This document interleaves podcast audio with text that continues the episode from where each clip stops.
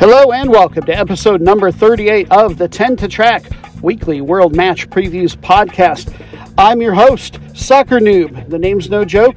I am a noob when it comes to following sport, only been doing it a few years, doesn't stop me from having a show.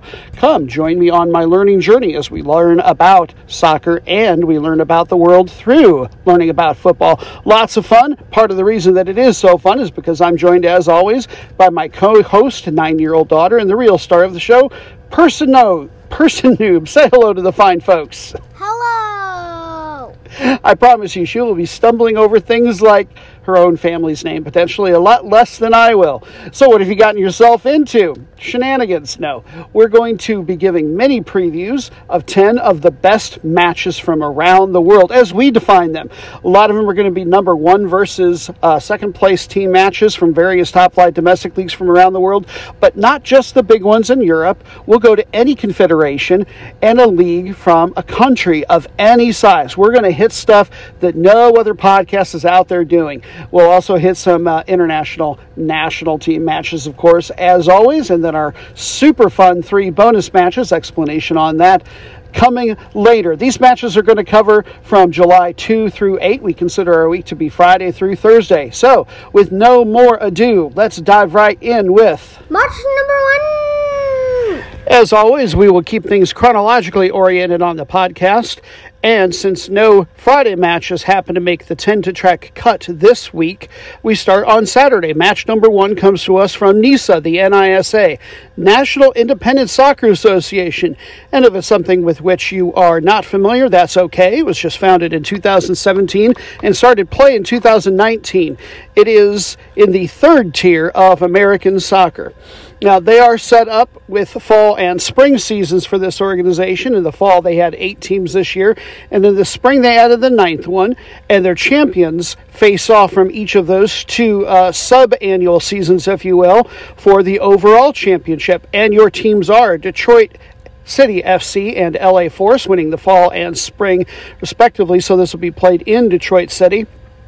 Let's learn a little bit about each. Detroit, harkening to their French roots, are known as Le Rouge. Uh, the club was founded in 2012. Uh, they've been playing in the NPSL. National Premier Soccer League, which is a fourth tier league that still exists. Uh, to qualify for this, they beat Oakland Roots in the uh, fall playoffs. On the fall scoring leaderboard, player to look for is Connor Rutz. And then in the spring session, they boasted the number three league leading scorer, Pato Botello Faz, 24 year old from Mexico. And they've easily got the best goalkeeper in the whole league going. He was tied for number one statistically in the fall and was number one in spring clean sheets, and that is Nathan Steinwascher.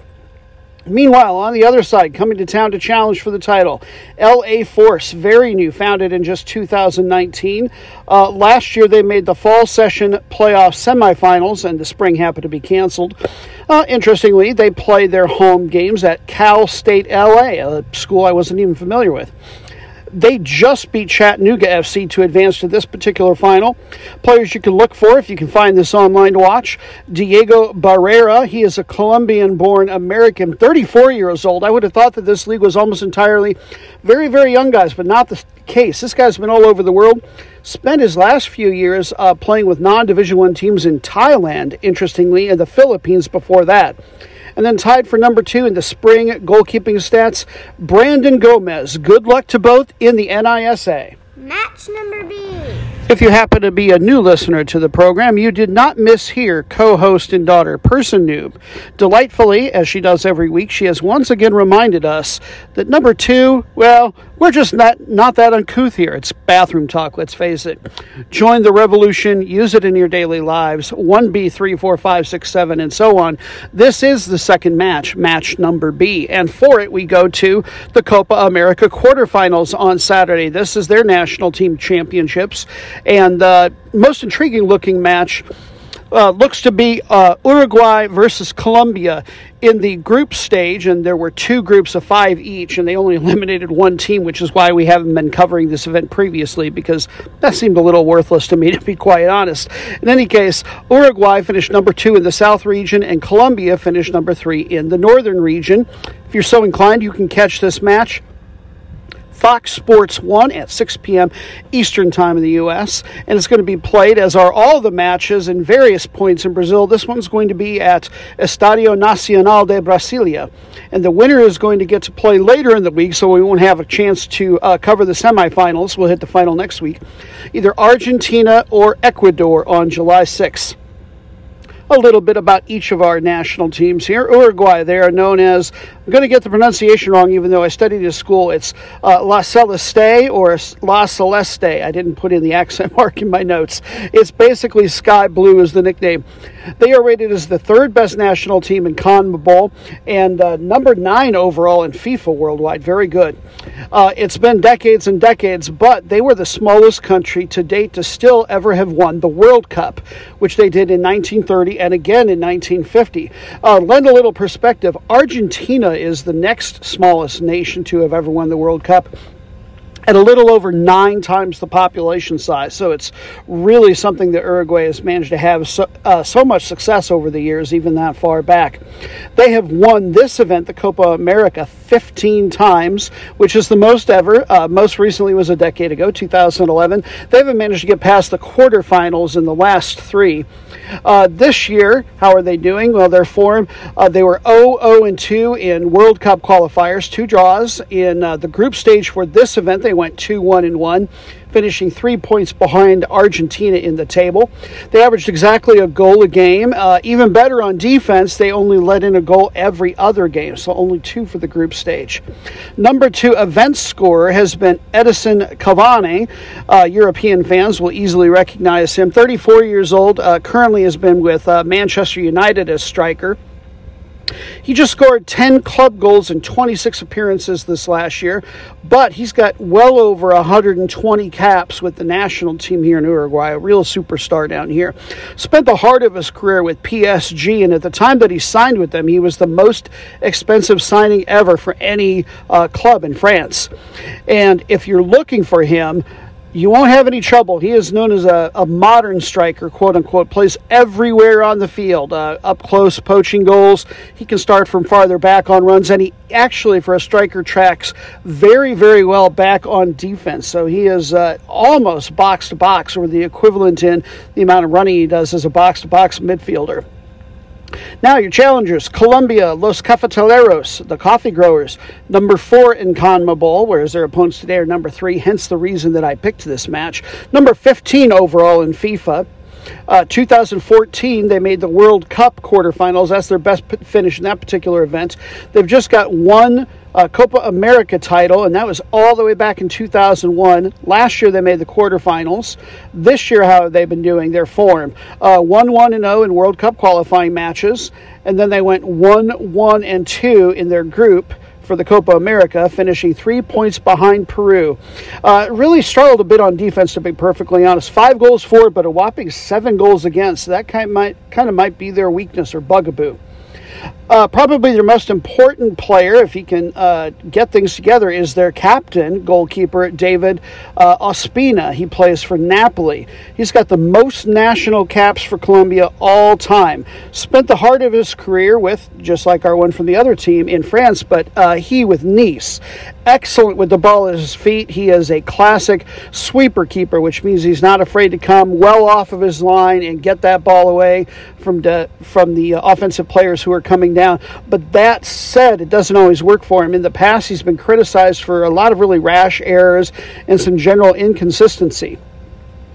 And unlike with Uruguay, we actually do have a USA connection for this one. Uh, playing forward for the Portland Timbers in, Ma- Timbers in Major League Soccer is Yimi Chara. And now, one final side note about this team that I found in 1994. You got to love or hate South America at the World Cup, the team was underperforming. Uh, they were they were really supposed to be a favorite to win on paper. Uh, a lot of cartel members back home were threatening the players' families if they didn't start doing better. And then, following an own goal in one of the matches, somebody murdered the goalie. Yikes! Murder. Let's move on to the next one, person noob. Match number three. And here in our third one, hopefully we won't have any mention of murder whatsoever. I say hopefully, I should know. These are my notes and I know it's not in there.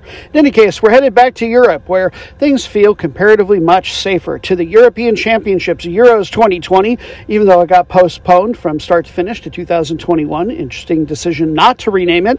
In any case, I think the most intriguing match is going to be Ukraine versus England. They're playing that at Stadio Olimpico in Rome. Now, a noob understands that if you're listening to this show, you probably listen to several different football podcasts. There's not much that I'm going to be able to tell you as a true noob. It's not just a nickname, it's my life about this particular match that you're not going to be getting from other shows. So rather than do even a full fledged mini preview, let alone a deep dive. I just wanted to look into some uh, financial stuff this particular time, kind of compare the two countries, because let's face it, more money, more resources is going to equal more success.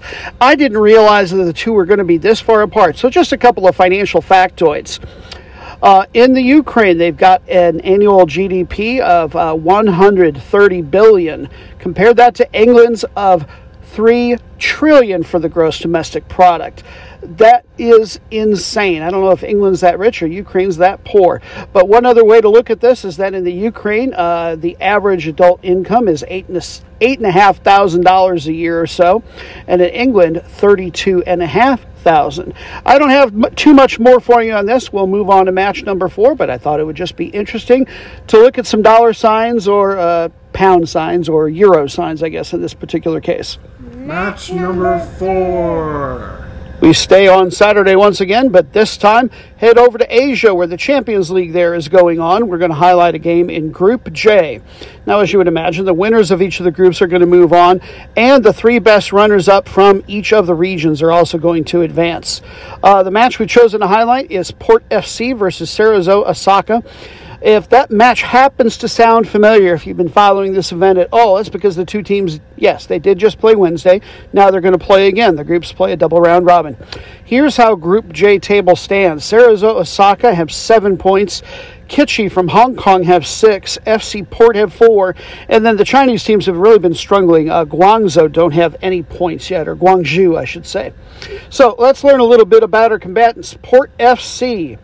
Uh, they play out of Thailand from the district of Klong. I'm going to pronounce it uh, Tui, T O E I, but I did uh, look up some audio pronunciations, and I think the T might be silent. It might just be Klong Ui, not sure.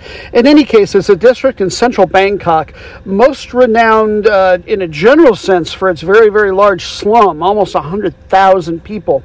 Uh, in a soccer sense, it's uh, best known perhaps for being the most popular one amongst foreign supporters, which are called the Farang down there.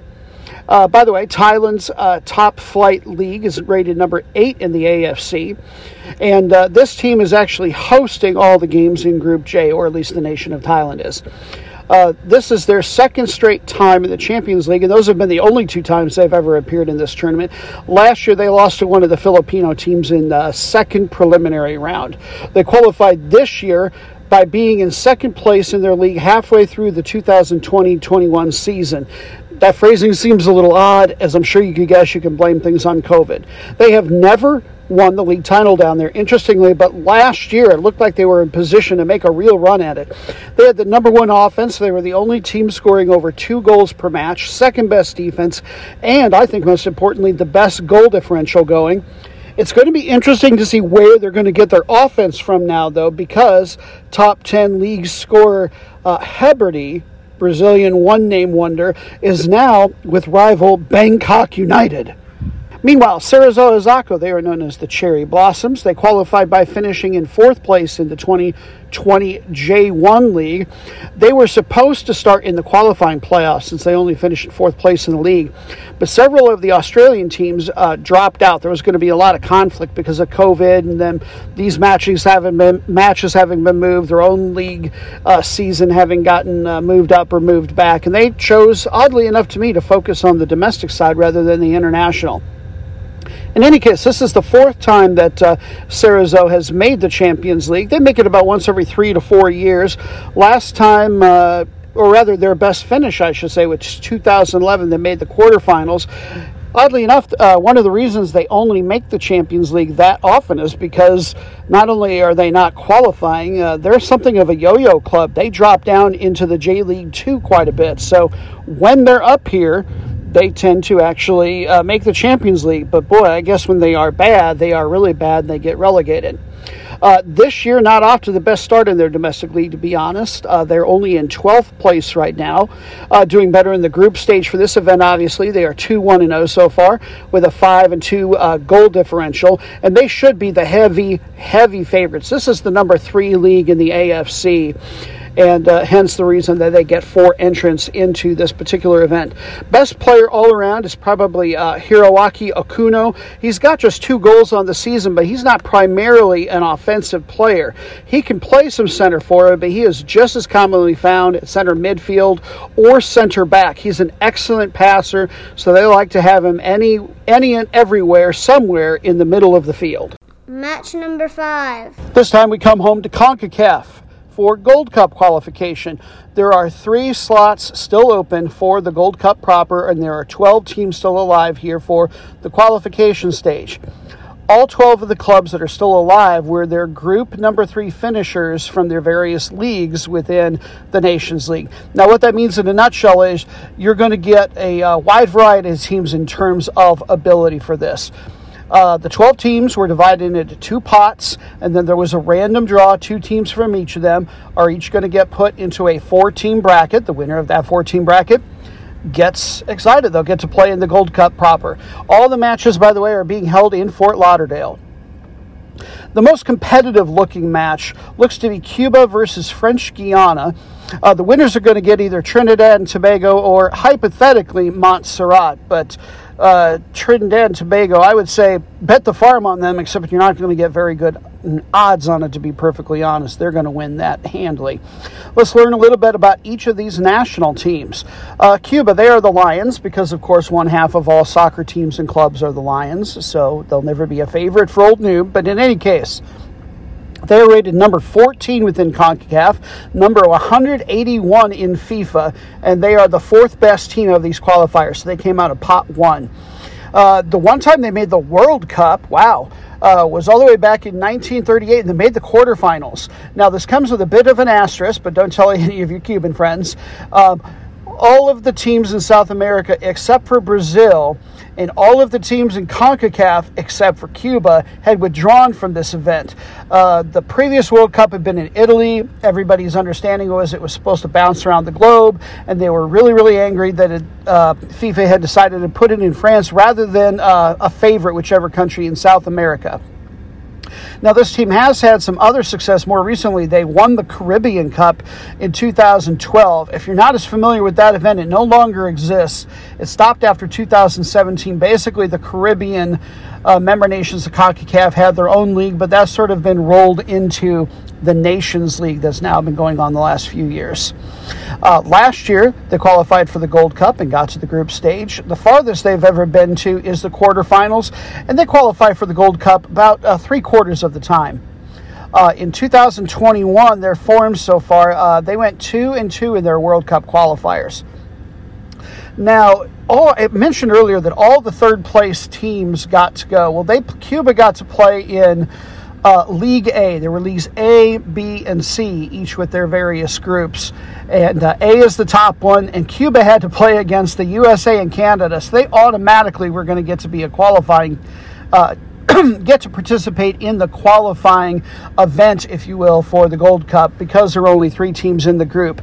Uh, but they didn't score a single goal and they gave up 18. I don't know if that's an indicator of the overall ability. That's pretty unfortunate for the draw to get put up against uh, the United States and Canada.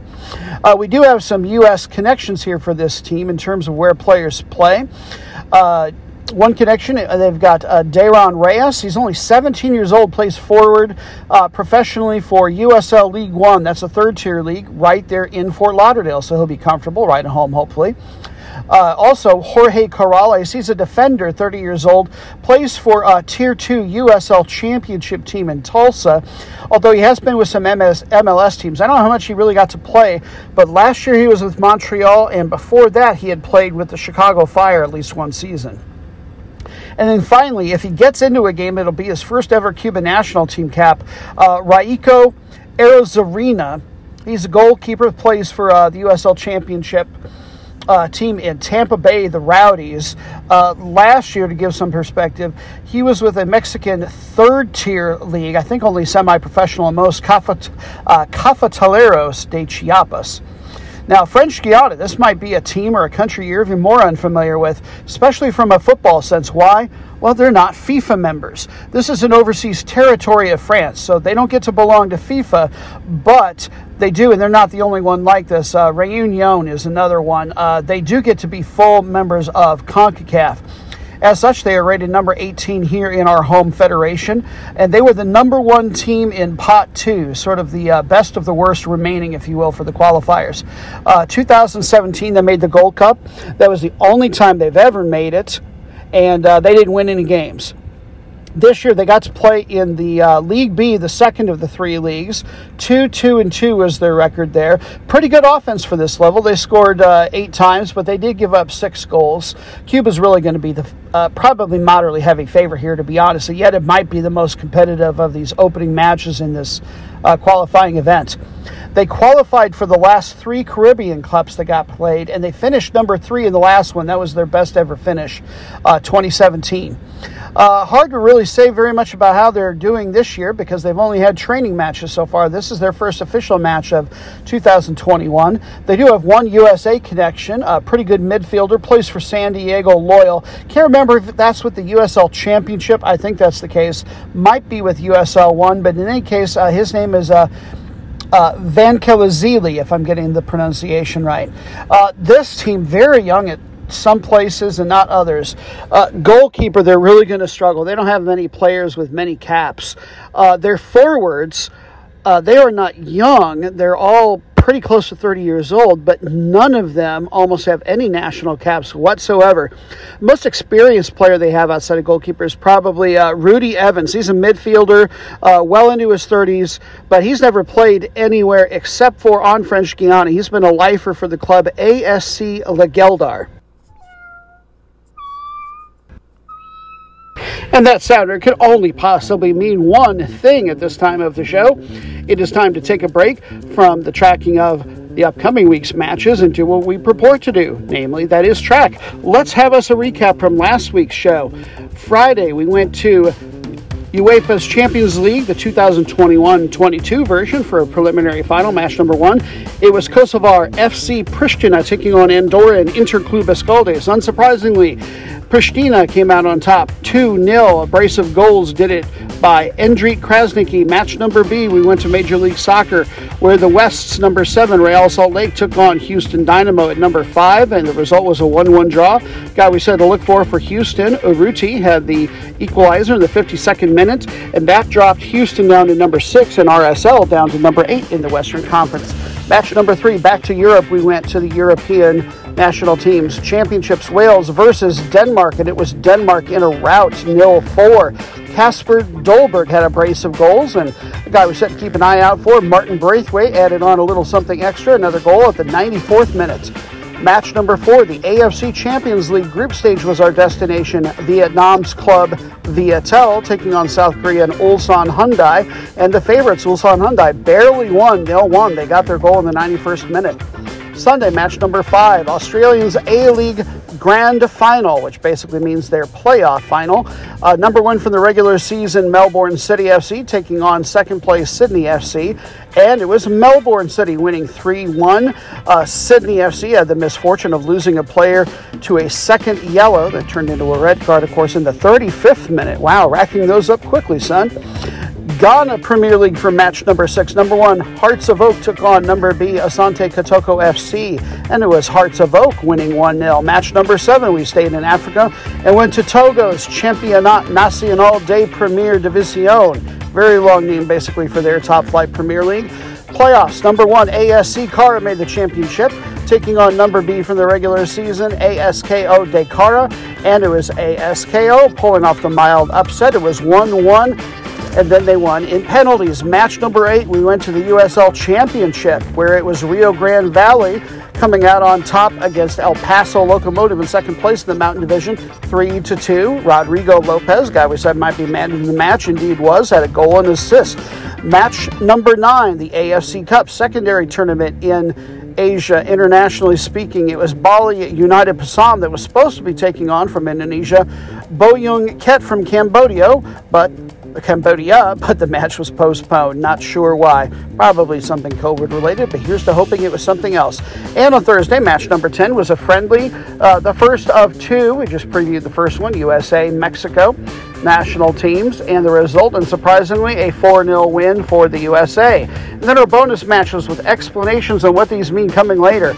Our route of the week was a Sunday match. Lithuania's A Lyga gave us Zalgiris Vilnius and last place Niviza, and it was Zalgiris Vilnius winning 2 0. Guy we said to look for, Francis Kairama had the first goal. I'd forgotten how to pronounce his name in the interim. And then the most meaningless match in the world, Friday, Latvia's higher league, number six SK Spartaks took on number five BFC Daugavpil, and it was Spartaks winning 2 0. Thank goodness, because the other one is hard to say. And then we did not have a third and final match. We're disappointed because there were absolutely no matches in any top flight in the entire world that met the criteria for that match. And so that will conclude your episode 37 recap. Now let's get back to tracking the upcoming week's matches as we dive back in with. Match number six. We get to flip the calendar page to Sunday at last but we're not going to travel nearly as far as usual. We're going to stay stateside and go over to LA from Fort Lauderdale from the last one. This is a Major League Soccer match, the most intriguing looking one of the week, in my opinion. Now, a little reminder the top seven teams from each of the two conferences, East and West, get to go to the playoffs under this year's format the winner of each of the two is going to get a huge advantage and start in the semifinals. Everybody else starts off at the same level. And the matchup is number three in the Western Conference, the LA Galaxy, versus second place Sporting Kansas City. This match is going to be on ESPN at 10:30 Eastern Time. Uh, SKC they lead the all-time series seven five and five, so it's been very close. At the time that I scouted these matches, there may have been some subtle changes since then. Here's how the table had looked: Seattle in the lead with 25 points, Kansas City at 23, the Galaxy is 21, and then Colorado down at 16 in fourth place. Now, uh, the LA Galaxy have a little bit of an advantage in the overall table. They've got two matches in hand compared to virtually everybody else in their area in the table. Now, we've covered the Galaxy before, so just a mini, mini preview, if you will. They've got the number three offense going in the conference. Defense is a little weaker. They're only tied for number six there. Uh, their form 2 0 and 1 in their last three, although they did win the last two. And per the struggles on defense, they haven't had any clean sheets in those last three. Uh, their best player easily is Javier Chicharito Hernandez, league leading scorer with 10 last I looked. A little news on him. Uh, he's a veteran, but I think some people still thought he might get called up. Uh, for the Gold Cup to the Mexican national team, but it was not the case. He got left off and won't be playing there. Now, Kansas City, this is the first time we've talked about them, so just a tiny bit more information. Uh, their nickname is the Wizards, based on a previous iteration of professional soccer in Kansas City, where that was the team's uh, part of their official name. They have been to the CONCACAF Champions League four different times, uh, most recently in 2017, and they had their best ever finish, me the semifinals that year. They have won the MLS Cup which is the playoffs, and so the overall championship twice. Most recently in 2013, they also won it in the year 2000, and that was the one year that they had the best overall record in the league and won the Supporter Shield. Uh, very much like the Galaxy, number one on offense, they're the team that the Galaxy is tied for for sixth place on defense. So we could be in for a shootout here. Here's the hoping, because I'm definitely going to be tuning into this one. Uh, their recent form, they are 2 1 and 0, and they won their last two, but just like the Galaxy, no clean sheets in their last three. Overall best player and number three league scorer is Hungarian uh, Daniel Sallói, and he's also on the assist leaderboard there.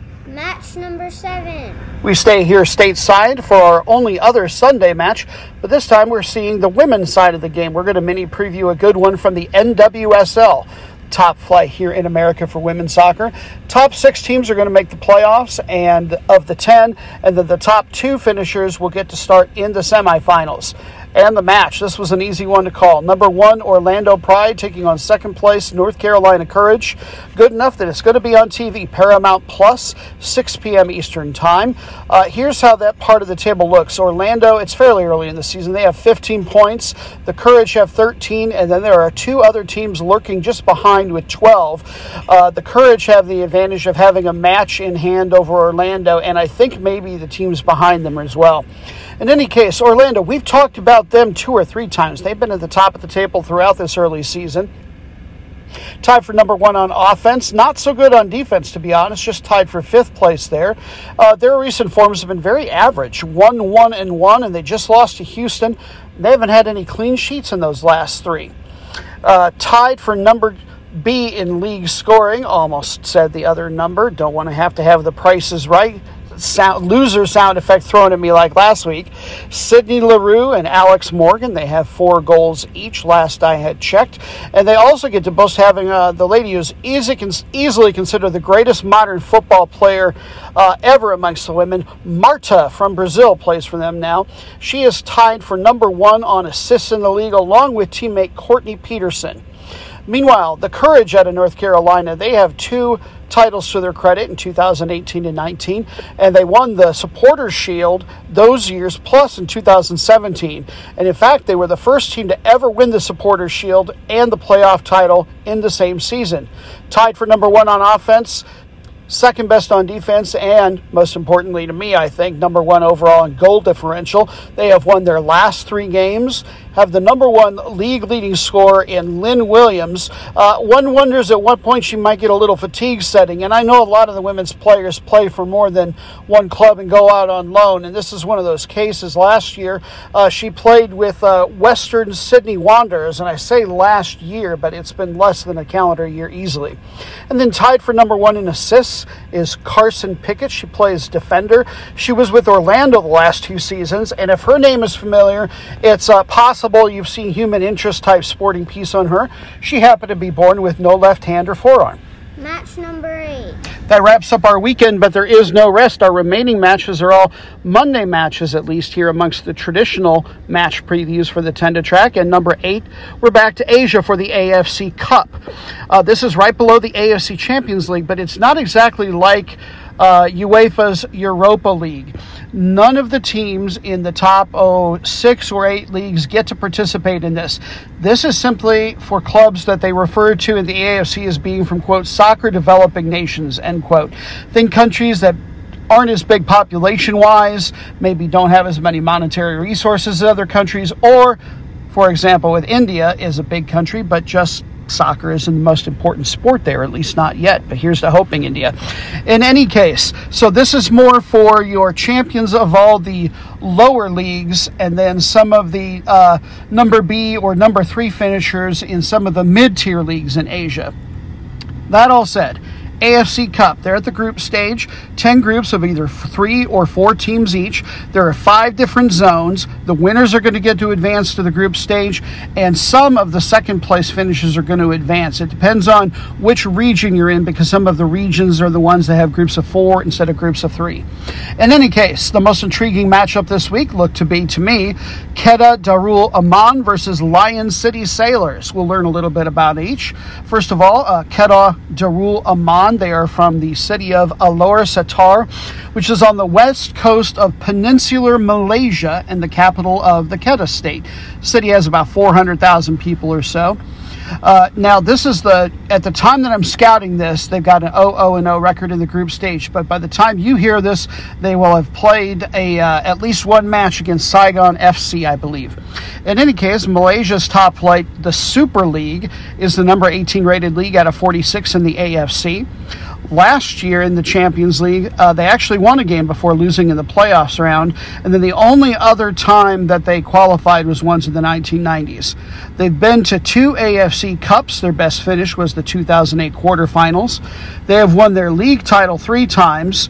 Uh, that was 2007, 2008, but things went south from there because they spent the mid 2010s largely in the Premier League Now, that sounds a little odd. The top flight league is the Super League, the second tier is the Premier League. There's two or three Asian countries, I believe, that do it that way, and it makes it really confusing for a noob. So, you know, thanks a whole lot, Malaysia and other Southeast Asian countries. You're not helping in any case. Uh, they qualified for this event by finishing in second place in the 2020 Super League top division. They only played 11 matches last year, single round robin because of COVID. Uh, the top team went to the Champions League, and then uh, this was one of two teams from this league that got to go to the AFC Cup. In their domestic play, uh, the offense not so great, not too bad, number five out of the 12 teams, but they've got the second best defense going. On the scoring leaderboard for them is Kipre Tchetche, a forward from the Ivory Coast veteran who's 33 years old. Meanwhile, Lions City Sailors out of Singapore. If that name doesn't ring a bell to you, there's a very good reason. They just changed names.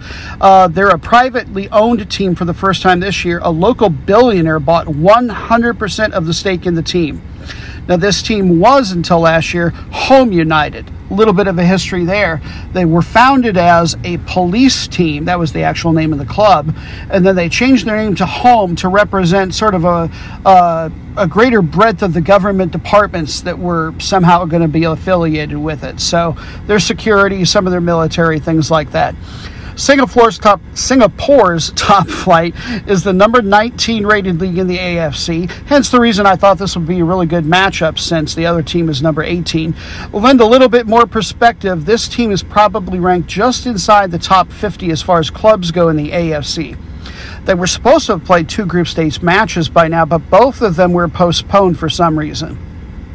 They qualified for this event by finishing in third place in the 2020 uh, Premier League there. The number four team also qualified. Now, if you're wondering why teams so deep from a mid tier league got in, it's because the perennial uh, favorite and champion every year, Albirex uh, Niigata, is a, a team that is not eligible to qualify because they're a reserve team from Japan, and they're always the best team in this league. So, the second best team got to go to the Champions League, third and fourth place go to the AFC Cup. Uh, in 2001, this team did make the Champions League, and they made it to the second round. Uh, they make the AFC Cup most years. Their best finish was in 2005. They made the quarterfinals. Uh, this year in their league play, uh, best offense going by far. They score over three times a game. Number three defense, number one goal differential by lots and lots. Expect to see them in the Champions League next year. Uh, they've got the number one league scorer, whose uh, name I'm sure I'm going to butcher, butcher the pronunciation of. I couldn't find one for it. He's Croatian, Stipe Plazibat. No, I'm not making it up. Um, he came over from uh, Hougang United partway through the season, another team from uh, this country. Number one in assists, they've also got that guy, homegrown named Gabriel Quak. And the number three statistical goalkeeper, also from their country, is Hassan Sunny. And he's a really good one, been playing a long time, has 85 national team caps. Match number nine. And now for a match that proves what I said at the very beginning of the podcast in the intro. Proof is in the pudding that we will go everywhere anywhere in the globe. And we haven't been to this confederation yet, this podcast. Say hello to the Algerian League Cup. Yes, we're headed to Africa for a third tier event. But you know what? The winner gets a Confederations Cup berth. That is their version of the Europa League. And if there's a trophy on the line, by gosh, there's a pretty good chance that Noob is going to cover it. Now the League Cup, like a lot of places, is only made up of uh, Division One clubs. The matchup is NC Magra versus JS Kabylie, and it's going to be played in the neutral site in the capital of Algiers. a little bit about NC Magra. That uh, town of the same name is only about 40,000 people, northeast part of the country. Uh, in the 12th century, uh, they were famous for uh, olive oil. I don't know what they're famous for now, but I found that. they beat USM Alger or Alger in the semifinals to qualify for the final here in the League Cup.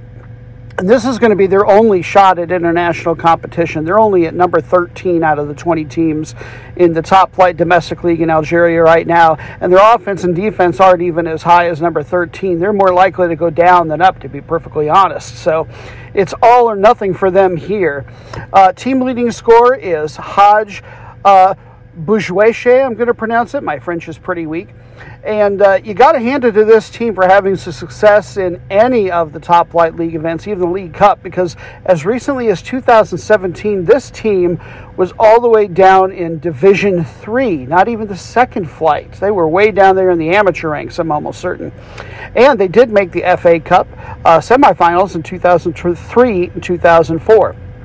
Now, uh, Kabile not doing so well or Kabile not doing so great right now, but historically, this team is going to be your favorite. They are the Lions. We know how I feel about that. They are from a region. I just love the pronunciation on this. Uh, Tizi or Thizi Wezu, T-I-Z-I, new word O-U-Z-O-U, Tizi Wezu. 150,000 people in this city. It's the heart of a region of the same name, uh, totally surrounded by mountains, very picturesque.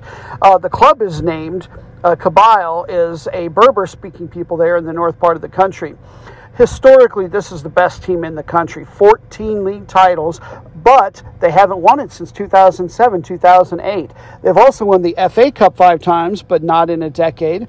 They had a little bit of an easier path to get to this final. They had to beat Division II team WA Tlemcen in the semifinal, and that's a team that only just now this year finished, or last year finished number three in uh, division uh, in the second division, so they're going to get promoted for next year. The team is only in eighth place this year in the top flight domestic league there in Algeria. Uh, tied for number one on defense, but offense, that's where they struggle. They're only number eight in the league, just a little above average. That said, team leading scorer to look out for is Mohamed Al Tabal, a Liberian midfielder. Match number 10, we're done. Finally. Oh, person noob, this isn't the end. We still have the three bonus matches to go after we head to Kyrgyzstan's Premier League. This is rated the number 33 league in the AFC. Hey, that may not be very high, but if the match is important where it's being played, those are the kind we like to look at, no matter where they are.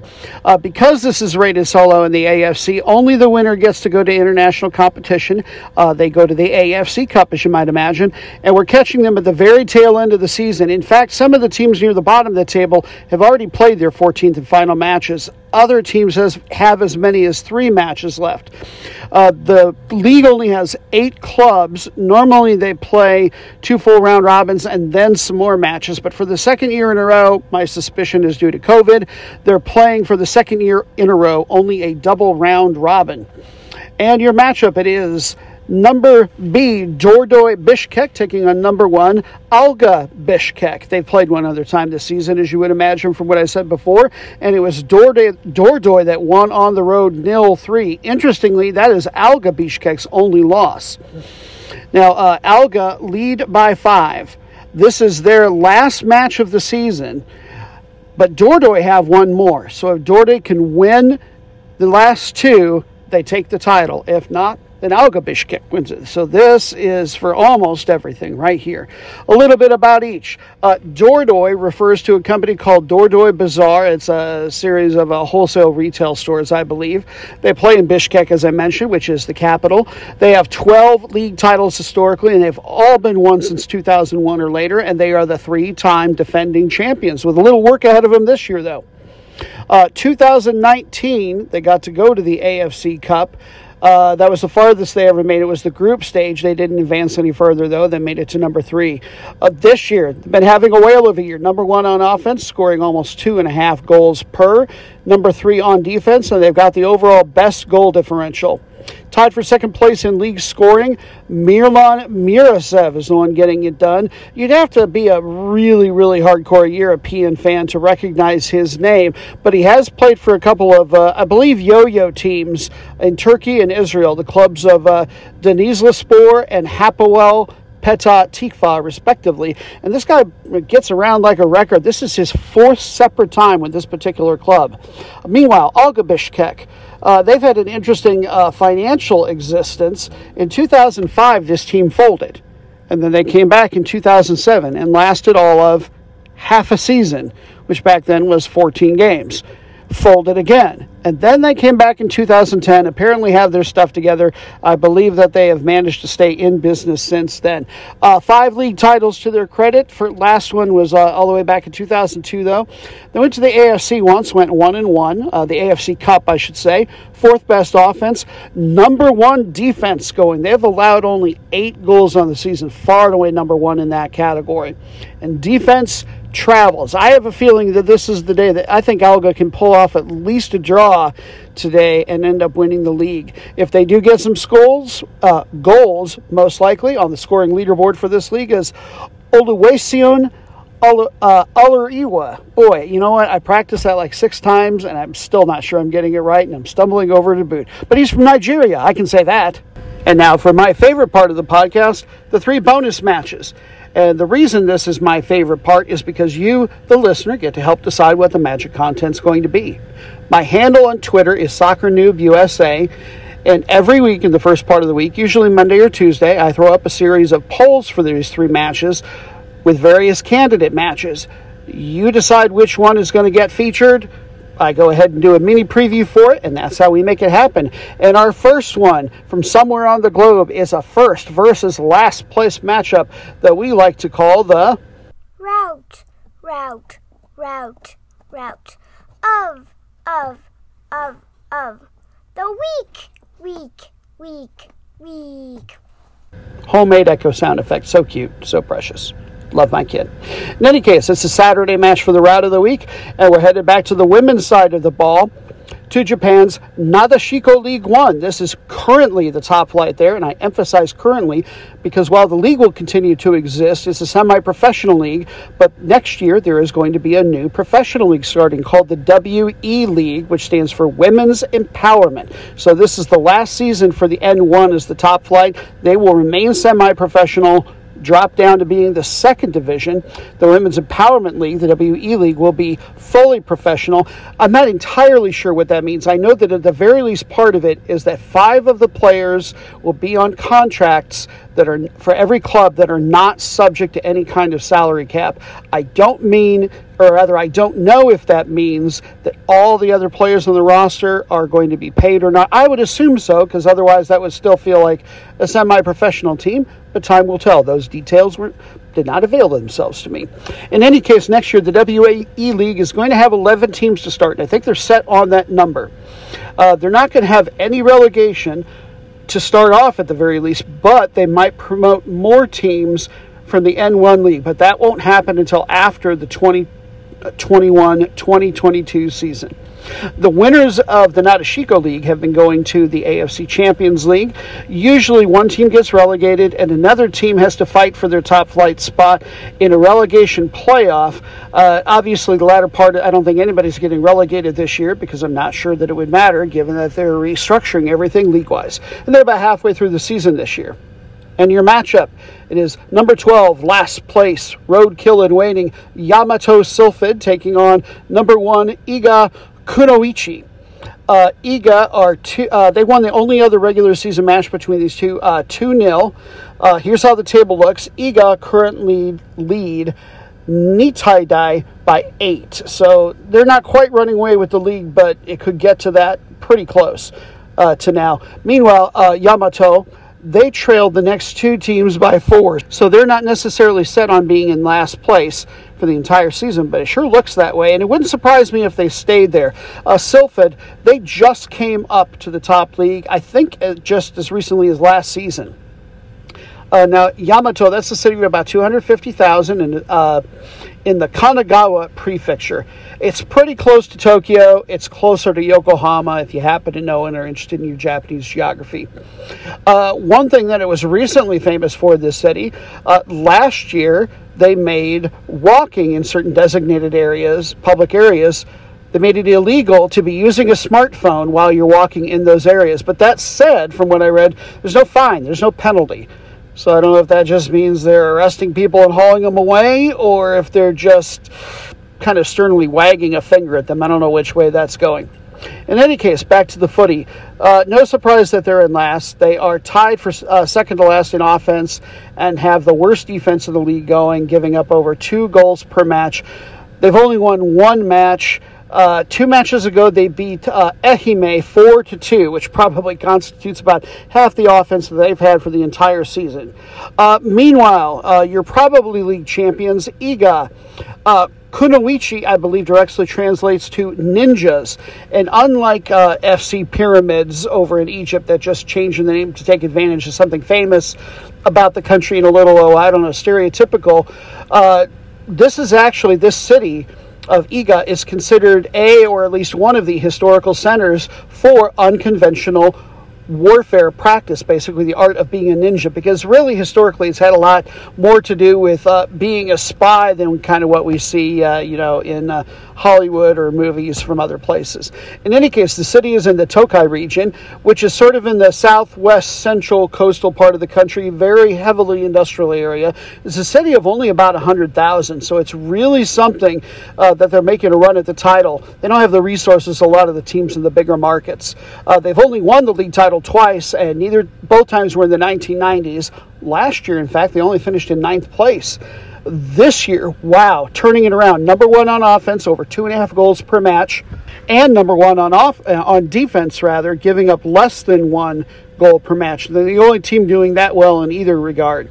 They are 11 0 2 on the season. They've won three straight. And interesting side note neither of these teams, I'm not surprised about Yamato, but I am surprised about Iga, but I guess it's because of their city size. Neither of these teams is set to join the WE League to start next year. Our second bonus match, I believe, is the one that shows the soccer noob and person noob we put on the podcast with a heart. Lots of shows, including this one, cover the top teams from some of the biggest countries and the biggest leagues in their countries. Some shows will even cover teams from the bottom of their divisions, those that might be about to get kicked out into lower leagues. But no other show, to my knowledge, will do a show that we sing about like this. Could you be the most meaningless match in the world? Yes, you could. You're so boring.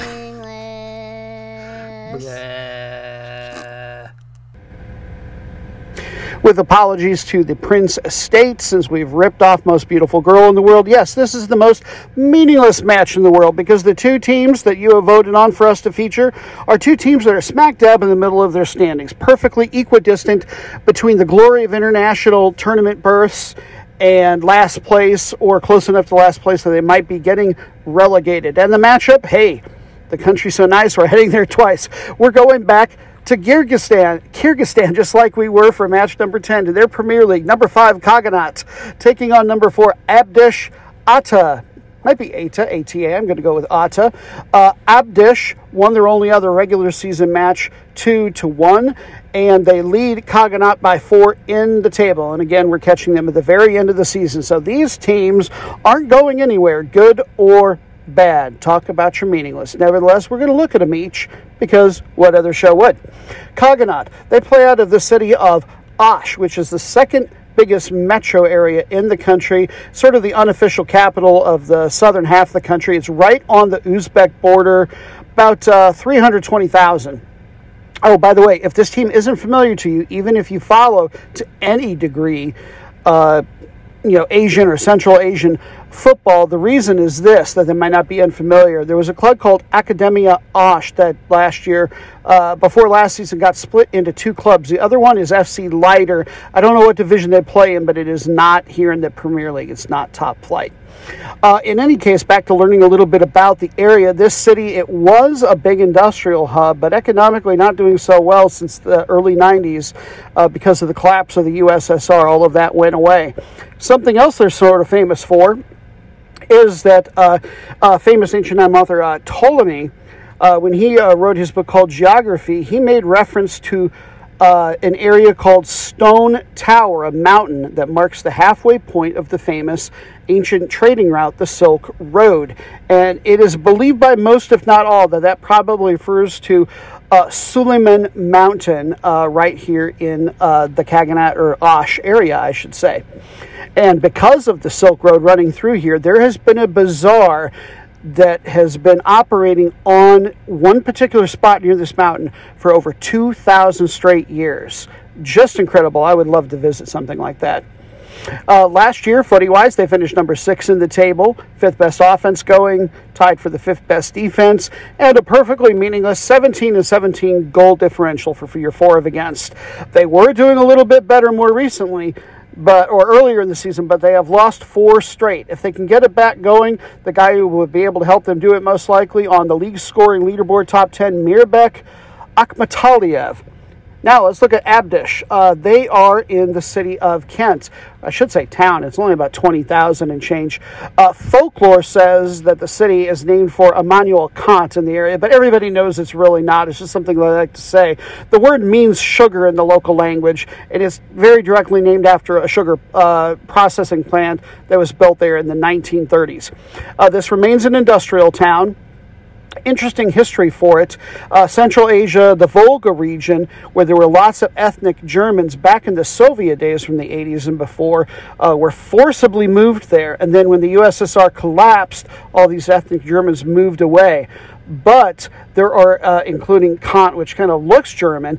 Uh, the reason that folklore can still carry a little bit of water anyway, or pretend to, is because there are a lot of other villages right in this area that still carry their German names nearby. One other thing this area is famous for is there's a Russian air base um, right there, and it's directly set to counter the USA's Manas air base that they use out of the capital of uh, Bishkek. Now, back to the club, it's named for a local uh, brewery, and until 2020, they were sponsored by either no one or someone else. The club's name was FC uh, Tunguk Kant. Uh, last year, they finished fourth in the table, so the middle is where these two seem to belong.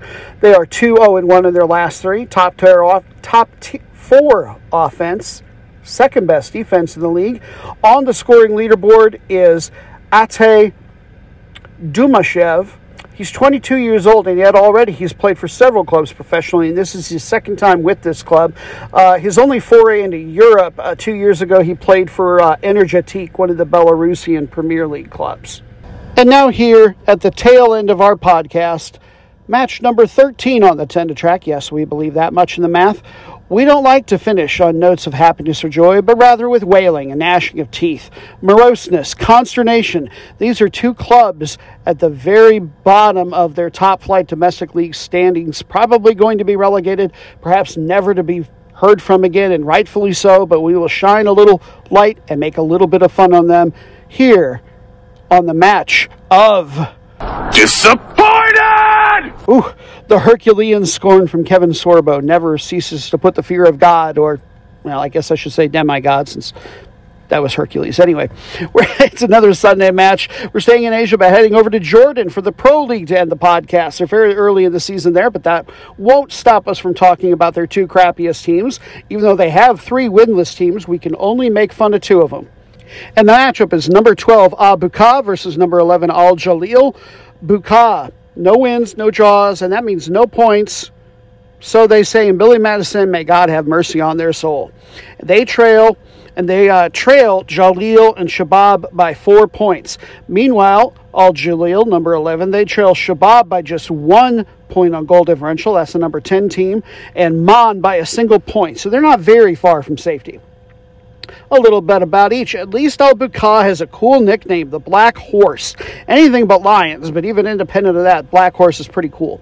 Uh, they play out of the Balqa Governorate, which is uh, northwest of the capital city of Amman. It's the fourth most popular governorate, or basically state within the country. Very fertile region, despite being very, very mountainous. And so they do do a lot of agriculture there, light industry.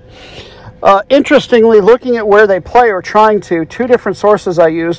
One says that they play at the National Stadium in Amman. Well, that would be very, very nice.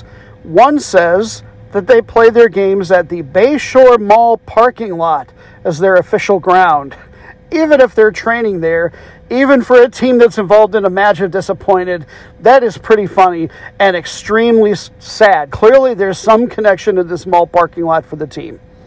In any case, they were relegated in 2018 19, and I believe just came back this year to the top flight, and it looks like they'll be heading right back down. They have had some recent success, if not in the league, um, as recently as 2013 14, and they've done this twice. They finished as runners up in the FA Cup Interesting side note this team was actually formed by a Palestinian refugee camp of the same name, Bekaa, back in 1968. This year, 0 0 and 7. I mentioned no wins, no losses. One goal for, 17 goals against. Absolute woof and beyond disappointing. Let's get to the ever so slightly less bad team in Al Jalil. They are known, I'm not sure if this is an apt description this year, as the Monsters of the North. Uh, they too were actually formed by a Palestinian refugee camp of the same name, Jalil. They actually play in a town called Irbid, Irbid in the far northwest of the country. It's about 40 miles north of Amman and only a dozen miles from the Syrian border. Pretty big city as well. Uh, second biggest metro area in the country, 1 million people. In ancient times, this uh, city was actually very famous for the wines that they made. Back then, it wasn't called Irbid. It was uh, this was more to do with Greek, so it was called Arabella. And what the city is most known for now, it's not much for tourism. Yet it'd be a really cool place to visit, especially if you're a young whippersnapper, because there's a ton of universities and colleges in this city. One big party college town, basically. Super famous for that. Oh, and on the footy side, one thing that they did manage this year, they won something called the Jordan Shield Cup. I'm going to assume that that is a league cup, though I couldn't find much of anything on it for sure. But it was nice that they won something because they're sure not going to do anything uh, but you know earn our disrespect here in the league. Uh, they appear to have been relegated all the way back in 2011, 2012, and they just came back up this year. So these two teams apparently coming up for a cup of coffee before they go back to the nether regions of Jordanian football. Oh, four and three on the year. Like their opponents today, they've only scored one goal. This is probably going to be another nil-nil match of disappointing, like so many of them are. Tied for fifth on defense you know, not too shabby, but it's too bad that they can't score in the slightest. And they are 0 1 and 2 in their last three. I would wish both of these teams good luck since it's the end of the show, would be a nice way to end. But instead, and this plays so well for an audio podcast, I will turn my back on the microphone so as to show my disdain as if I am shunning them. Yeah, that's it. That's really how we're ending the main part of the show. Good job. And believe it or not, yes, that is how we end the show for real. Thank you for joining us for episode number 38 of the 10 to Track Weekly World Match Previews Podcast. Admit it, there's not any other show out there like this one, for better or worse. So, to that end, let me thank the people who have made this possible. God help all our souls. Thank you to the management for all his editing and production efforts, to Dan the Interno in, former Interno Inferno doesn't work for me anymore. Works for the Swedish Women's FA, as I understand it. I think he's a spy. Doesn't matter. He contributes weekly to the show, and we appreciate her uh, his efforts. And as always, a big thank you, a hug and a kiss to my daughter, Person Noob. Love you very much. So glad that we get to do this together. And maybe most importantly, thanks to you for finding the show. Hey, if you like this, I know it's a little bit different, but I think that's the best thing about it. Pass it on to your real life or uh, Twitter footy friends. We'd super appreciate it. Until we do this again a few days from now, have a fabulous footy week. Take care.